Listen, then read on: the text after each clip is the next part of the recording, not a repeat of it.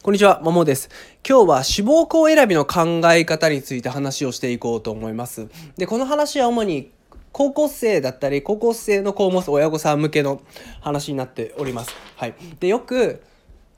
あるのが、高校生と話をしておくしておるとですね、えっ、と、まあ、国語が苦手で数学が得意だから、まあ、理系に進もう。で、まあ、一番就職の幅が利きそうな理工学部にしよう理工学部とか法学部にしようみたいな話をよく聞くんですけどこの選び方どうなの？この考え方どうなのっていうふうに、えーすごく思っています。でも私自身も同じような考え方ですね。国語が得意じゃない、まあ、今となって思い込みなんですけど国語が得意じゃない数学は割とできるでかつ理系の方が幅就職の幅が利くから、まあ、理系に進もう理工学部に結局行ったんですけど、まあ、結論やっぱ失敗だったなと思っていてですね。はいまあ、というのも正直理工学部で学んだこと全然興味持てなくて。はいまあ、機械とか電気とかなんですけど全然興味持てなくて最終的にす、えー就職したとこも全然理系関係ないとこにしたっていうこれまでの経験があるのでまああまりうまくいかないんじゃないかなっていう、まあ、ちょっと主観完全に主観的なんですけどもそう思ってます。はい、でそもそも何のために大学行くかっていうとやっぱ自分が学びたいものがあるからこそ大学に行くっていうのが本来の流れだと思うんですよ。まあ、でもただ日本の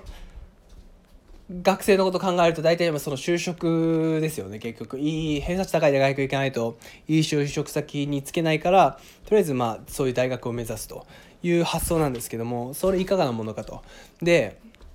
思ってます。じゃあどうするかっていうと、まあ、そもそも何を学びたいかが明確になってないとそもそも大学に行ったところで大学の授業の内容を理解しようとも思えな思わないし、まあ、それをもその経験をもとにその先の仕仕事っていうにも結びつかないかなと思うんですね。はい、とはいえじゃあ正直社会経験がない学生がどういうふうに学びたいものとか将来の就職を見せるかっていうと、まあ、自分の考えとしては、まあ、過去を遡る、まあ、自己分析ですね。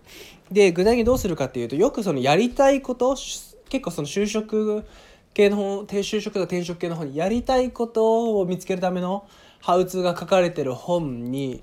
まあ、よく書かれてるんですけども、まあ、単純に好きなことと、まあ、得意なことあとはまあ自分がこれをしていてワクワクすること楽しいことそういうのを抽出してその中からの共通項を見出してあじゃああなたこういうことできそうじゃない？とかあなたこういうこと好きそうだよね？こういうこと学びたそうじゃないみたいな感じでそのセッションをしながら、えー見出してくいうのが一番いいかなっていうふうに考えています。で好きなことっていうのは単純にまあむ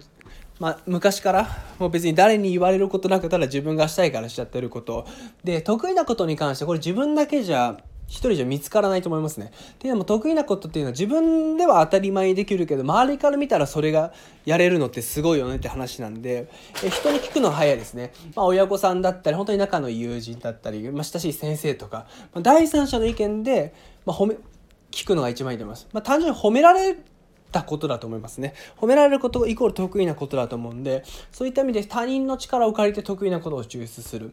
で、そこから多分いくつか出てくると思う。そこから共通項を見出して、まああなたこういうの好きなんじゃない？っていう、こういうの得意なんじゃない？っていうので見出して、そこからじゃあこれそういうことを学べそうな学部、大学学部ってどこだろう？っていう視点で大学選びを考えていく、まあ、志望校を考えていくっていうのはすごくえいいと思います。で、自分が担当した生徒になかなか勉強のモチベーションが上がらないっていうのも、どこの大学に行きたいかもわからないし、何を学びたいかもわからないっていう子がいたんですけども、その子ですね、あの、えっと、物を見て絵を描くのがものすごくうまいのと、あと昔からその、戦闘機とかの中のデザイン、そういう宇宙一のデザインとかフォルムとかにすごく興味関心が強くてそこに感動を覚えるって言ったんですよ。だ単純に、まあ、絵を描くのが得意で、まあ、模写ですね。模写をものすごく褒められた経験とその戦闘機とかそのな乗り物の中のデザインそういう設計形状とかにすごく関心が強いのでだったら建物とか別に物とかのデザイン外見じゃなくて中のデザインを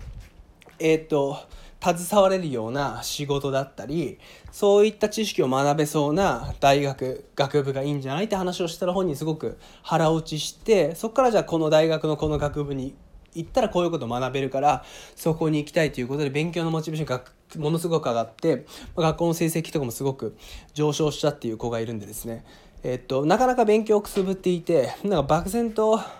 とりあえず理系行くかみたいな感じで勉強している。そういうこと大体あんまりそこまでも勉強のモチベーション高くないんですよね。なんとなくなんで。ただそういう好きなこととか得意なこと過去を掘り下げることで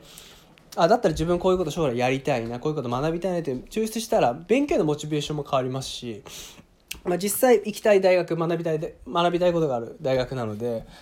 っぱり行った後もうまくいくんじゃないかなっていうふうに思います。はい。だからまあ志望校選び安直に数学得意だから理系幅就職の幅利きそうは理系みたいな。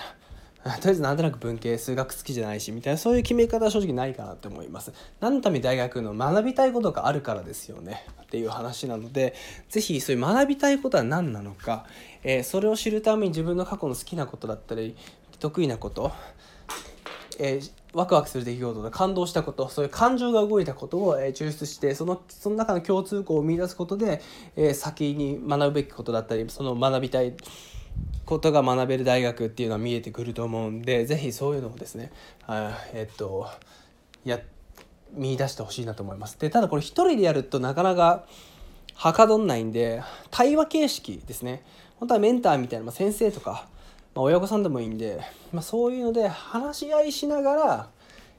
やる方がえっと、はかどると思います。自分一人やっぱ限界があると思うんでですね、是非、えー、高校生の子もそれがそんだったらその子供と話したりとかしてもらいたいなっていうふうに思います。以上です。